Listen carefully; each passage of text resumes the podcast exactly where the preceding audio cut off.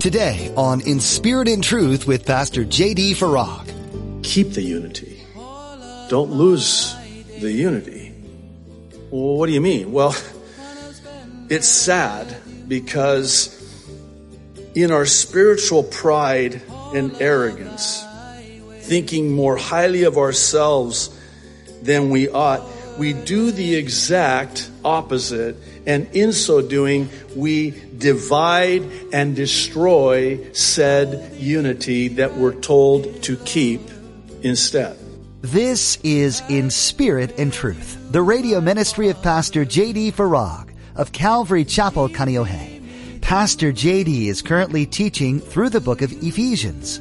Have you thought about how amazing it is that so many different personalities, cultures, and backgrounds can be united in the body of Christ? Today, Pastor JD encourages this unity. It warns us of the effects pride can have in leading to divisions within a church body. Look for ways you can build up the church with an attitude of humility. Now, be sure to stay with us after today's message to hear how you can get your own copy of today's broadcast. Subscribe to the In Spirit and Truth podcast or download the In Spirit and Truth iPhone or Android mobile app.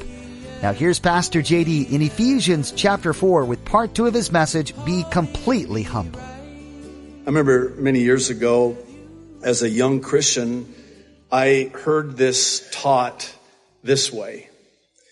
Take and put your name in the place of love and see how far you get. I'll do this just, and you can put your name in there. But let's see how far I get. JD is patient. Right there. That's it. I, it got me right at the first one. I am so impatient. Humility is the fuel in the tank of patience. Humility is the fuel in the tank of love. And you can take that and spread it out across the board, applicable to every aspect of love. Well, our fourth and final one is in verse three, and it's huge, actually. it's that of humble people being united people. I want you to notice something in verse three. It's not so easily seen at first read, but notice where Paul says, we're to make every effort to keep the unity.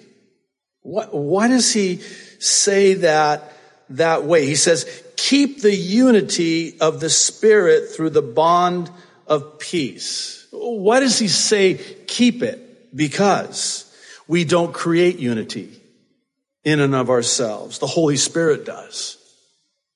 However, we are to keep that unity of the Spirit through the bond of peace.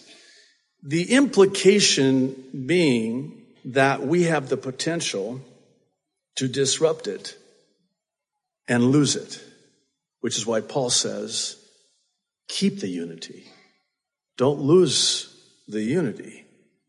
Well, what do you mean? Well, it's sad because in our spiritual pride and arrogance, thinking more highly of ourselves than we ought, we do the exact opposite. And in so doing, we divide and destroy said unity that we're told to keep instead. James says it best and very bluntly. You gotta love James. I mean, this is the half brother of Jesus the Christ, born subsequently to Joseph and Mary. How would you like to grow up having your half brother be perfect? I mean, God incarnate is your half brother. Are you kidding me? And, and when you read the book of James, it, it really comes out. Cause I mean, he pulls no punches. I mean, he's just up in your grill and says it like it is. And I love James. I kind of have a I hate to say it this way, a love hate relationship with James because it is so convicting. Listen to what he says in chapter four. I want to read verse one and verses five and six so that you can be as convicted as I am. you ready? Here it goes. Verse one. He asked this question. What causes fights and quarrels among you? Let me ask the same question this way. What causes the fights and the striving and the divisions amongst you? Don't they come from your desires that battle within you? Selfish desires? Self-seeking motives? Motives that are birthed out of thinking more highly of yourself than you ought. And by the way, please know that this is in the context of pride, as we're going to see here in a moment. Verse 5, he asks rhetorically this question. Do you think scripture says without reason that he jealously longs for the spirit he has caused to dwell in us? But he gives us more grace. That is why scripture says God opposes the proud, but shows favor or gives grace to the humble. One of the most dramatic pictures in my mind of my God is this. And it's pretty intense. It's this, this image that I have in my mind of God opposing me, resisting me. The proverb says he knows the proud from afar off. It says, like, get away from me. I hate pride. I cannot even be in the same presence where there is pride. It is disgusting to me. Get away from me.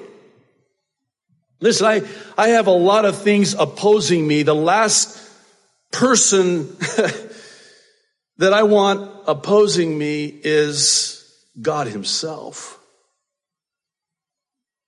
But he opposes me when I'm proud. He's, he's against me. when I'm harboring an attitude of pride, he's against me. He's not for me. He opposes me. And if that weren't bad enough, he's afar off from me. I, he's so distant from me. And conversely, when I'm humble, oh, wouldn't the opposite, wouldn't it stand to reason that the opposite would be true? So instead of opposing me, now he's for me. And if God be for me, who can be against me? Right? And if I'm being humble and if it's the opposite of knowing me from afar when I'm proud, does that mean that he's near to me? Close with me? Absolutely. Charles Spurgeon said it this way. We want unity in the truth of God through the Spirit of God. This let us seek after. Let us live near to Christ. For this is the best way of promoting unity. And then he says this, and I want you to listen very carefully. Divisions in churches never begin with those full of love for the Savior. Wow. Can we take that template again and superimpose it on the life of a church? Would it be fair to say that if you were to somehow, some way be able to remove the component of pride from a church, you would have no church conflict? I say yes. When there's conflict in the church, when there's divisions in the church, when there's fighting and striving in the church, it's because of pride. That's the cause. That's the source. That's why if you could extract the pride, and by the way, you know that proverb that says, humble yourself in the sight of the Lord? Um, you want to hear what that proverb is in the JDV? In my life, it goes like this Humble yourself in the sight of the Lord before he does it for you. Ooh. When God humbles you, you know, it's interesting to note, and I'll just uh, mention this as a side note. Humility comes from the same idea, carries with it the same idea of humiliate. And we're going to see that here in just a moment at the conclusion of our time. I suppose it should come as no surprise that in verses four through six, Paul would then say there's one body and one spirit. This because we're called to one hope, one Lord, one faith, one baptism, speaking of the water baptism, one God and Father of all, over all, through all, and in all. What's Paul saying? What Paul is saying is that in light of this, there is unity in diversity, which by the way, just so happens to be where we get our word university. Unity in diversity. I mean, I'm, looking out at all of you in this beautiful church. And by the way, you all look marvelous. And I'm looking at the diversity. We have people from all walks of life and all nationalities. I mean, really quite diverse, wouldn't you say? Hawaiian and I mean, Chinese, Japanese, everything. You even got an Arab in this church. How's that for diversity? but yet we're one. That's unity in diversity as one in Christ. Only God can do that. The question is, are we going to keep that? Do we want to keep that? One of the things that I'm learning, I don't, I don't say I've learned it like I've arrived. no, no. Been walking with the Lord for over 35, actually 36 years now. And one of the things I'm learning is that I'm still learning. And one of the things that I'm still learning is that I'm never more like Jesus than when I'm humble. I am never more Christ-like than when I'm humble. Now, conversely, I have to flip it around to the other side too. I'm never more like the devil than when I'm proud. This is why it is, by the way, I'm convinced that humility is so attractive and pride so repulsive. You know what is striking to me in the Gospels? Is that little children would flock to Jesus. You know what that tells me? He was approachable. He wasn't intimidating. He was welcoming. He was meek, not weak, meek. Children were attracted to him. So much so that the disciples on this one particular occasion rebuke, get, get out of here, kids, go play on the freeway, you know, kind of thing, right? that was, that was pretty bad, wasn't it? And, and what does Jesus do? He, he pray for me. It's a gift. but I, I always ask the Lord to give me better illustrations. So I'm playing the freeway. Wow. I don't, I don't want you to lose my train of thought here, so stay with me. So what does Jesus do? He, he turns to them and he rebukes them. Don't forbid the children to come to me. Don't you realize that the kingdom of heaven is made up of such as these? And oh, by the way, did he not also say that if you want to enter the kingdom of God, you have to become like a little child? Wow. You ever think about this? That God himself is humble. No, no. Think about that. This is the God, the creator of the heavens and the earth and the sea and all that in them is. He is all powerful, all knowing, all present. Yet he's humble. Wow. And by the way, isn't the whole purpose to which we are called, which is what the apostle Paul is talking about here?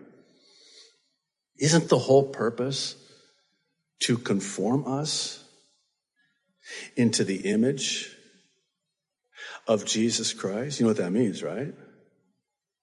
That if we're going to be like Jesus, then that means that we need to be more humble like Jesus. This is why the scriptures are replete with passage after passage, particularly in the book of Proverbs, that contrast pride with humility. I, I call them the contrasting proverbs. And what's interesting about the contrasting proverbs is wickedness is contrasted with righteousness.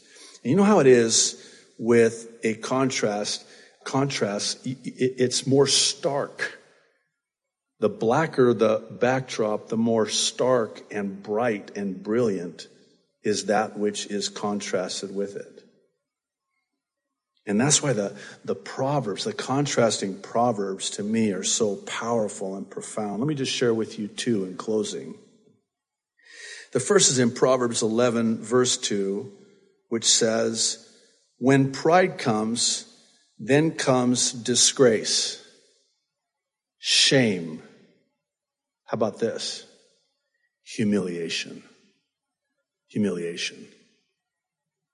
But with humility comes wisdom. I was, um, I think it was Thursday night in our study in the book of Job where Job is just, I mean, crying out and pleading his case against his three so-called friends that have accused him of everything under the sun from having secret unconfessed sin to being a hypocrite to robbing widows and fatherless. And I mean, the list just goes on and on and on.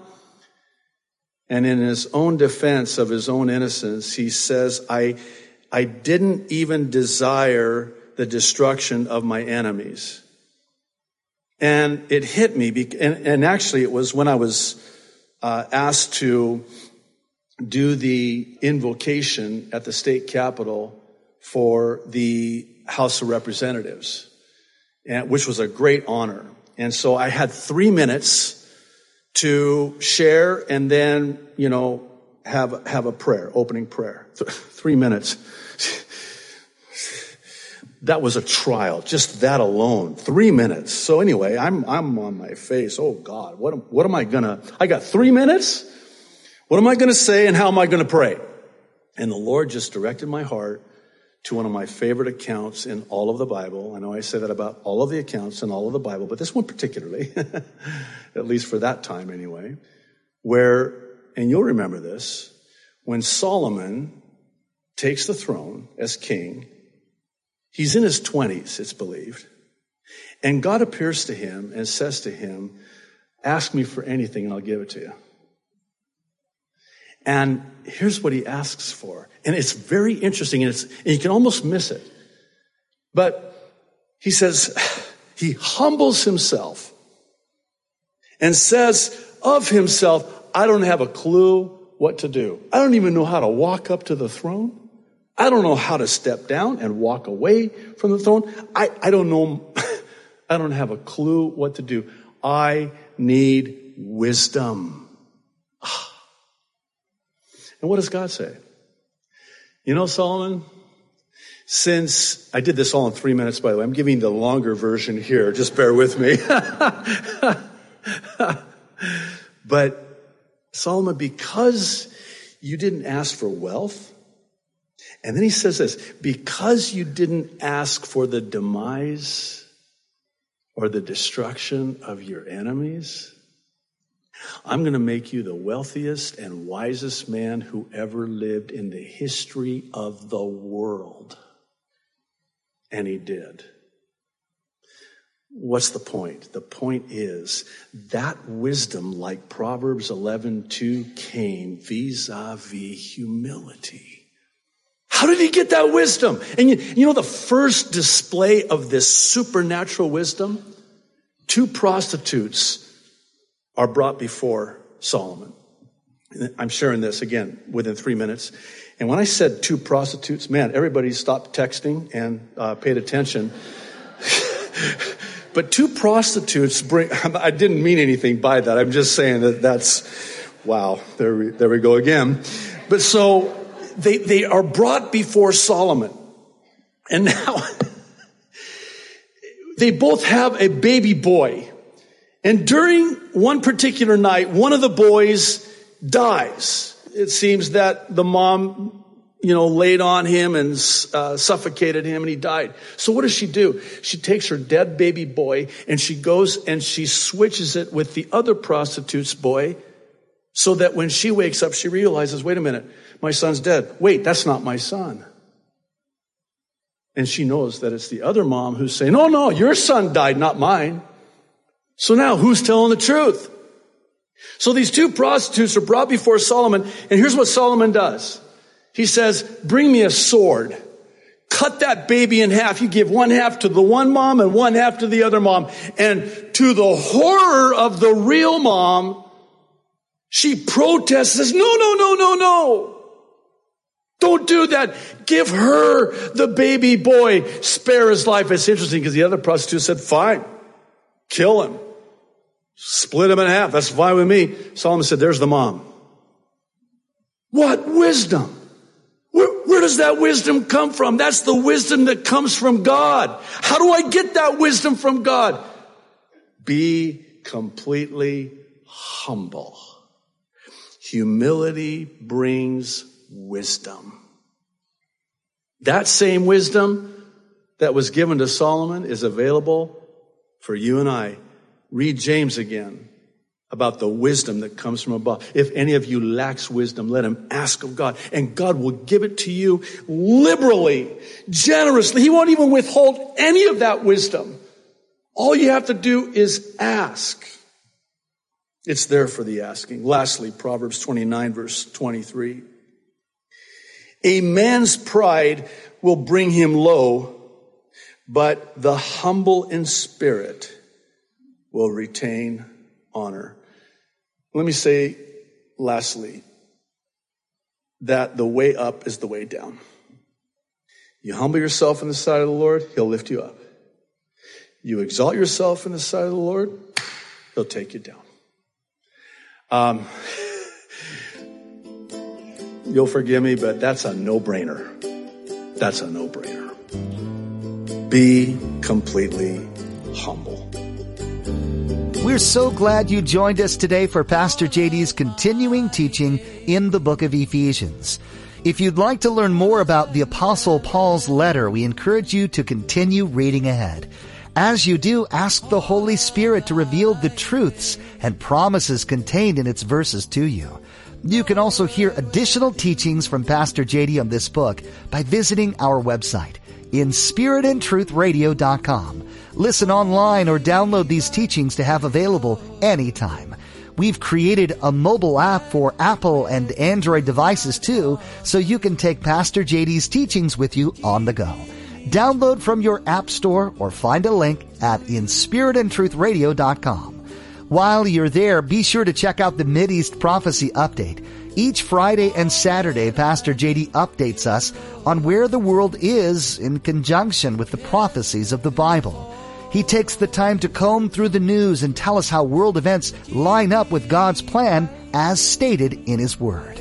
If you'd like to catch the latest edition of the Mideast Prophecy Update, visit our website and click on the YouTube link. If you're in the Kaneohe area, we'd love to have you come be a part of our weekly services. Calvary Chapel Kaneohe meets each Sunday at 8.30 and 10.45 a.m. and Thursdays at 7 p.m. We'd love to have you join us as we praise the Lord and learn from His Word. Find out more at inspiritandtruthradio.com. That's all we have time for today. Pastor JD will have much more to share with us from Ephesians when you join us again right here on In Spirit and Truth Radio.